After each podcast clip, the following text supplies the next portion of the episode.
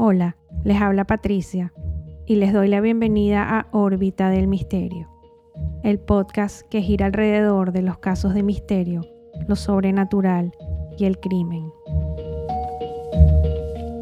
La misteriosa desaparición de dos jóvenes holandesas en Panamá. Kris Kremers y Lisanne Froon eran dos estudiantes holandesas que habían planificado ir a Latinoamérica para aprender español y pasear por la naturaleza. Después de seis meses organizando el viaje, deciden ir a Panamá, donde iniciarían una caminata por el sendero El Pianista, sin retorno. Kris y Lisanne habían contactado a un guía local para hacer un recorrido el día dos de abril del dos mil catorce por la selva en Panamá. Sin embargo, decidieron irse solas un día antes al ver que estaban aburridas luego de caminar un rato por el pueblo donde se estaban alojando.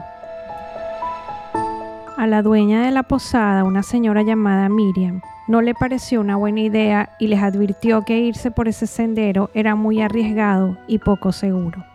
Kris y Lisanne decidieron continuar con el paseo por la selva, solas, sin el guía local.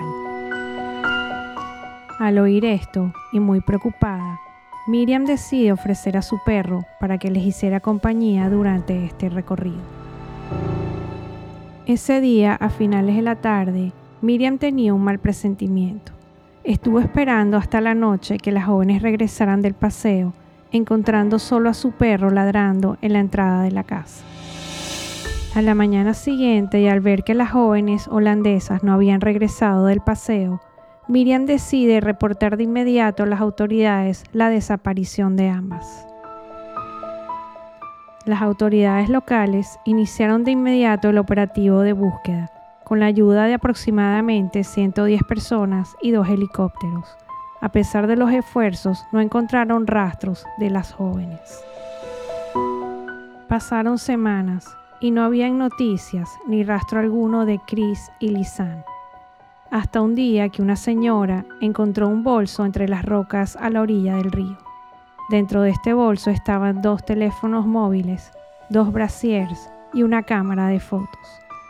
Estas evidencias encontradas ayudaron a los investigadores a descubrir los presuntos hechos ocurridos. Los investigadores del caso, al revisar los teléfonos, observaron que las jóvenes habían intentado llamar varias veces al teléfono de emergencia, sin obtener ninguna respuesta.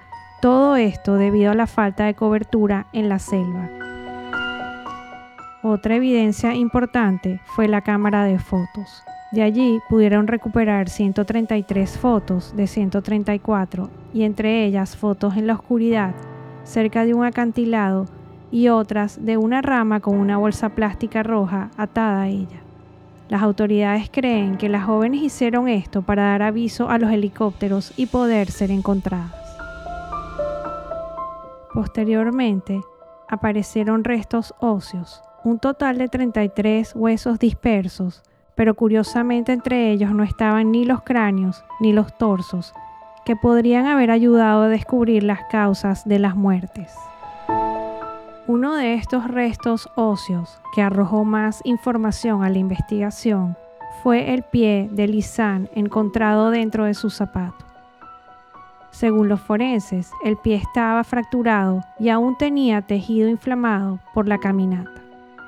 También se encontraron restos óseos de la pelvis de Kris con residuos de cloro. Una vez cerrado este caso por las autoridades, según la teoría oficial, la causa de la muerte de ambas jóvenes fue accidental al caerse de los puentes colgantes al río Culebra. Sin embargo, el hecho de haber encontrado restos de cloro en los huesos de una de las jóvenes, así como la aparición repentina del bolso con las pertenencias de ellas en perfecto estado, deja muchas dudas sobre esta misteriosa desaparición. Y queda abierta la hipótesis de que las jóvenes holandesas fueron asesinadas en el medio de la selva en Panamá.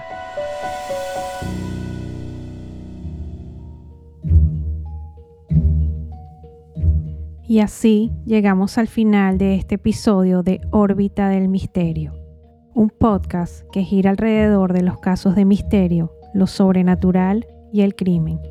Hasta pronto.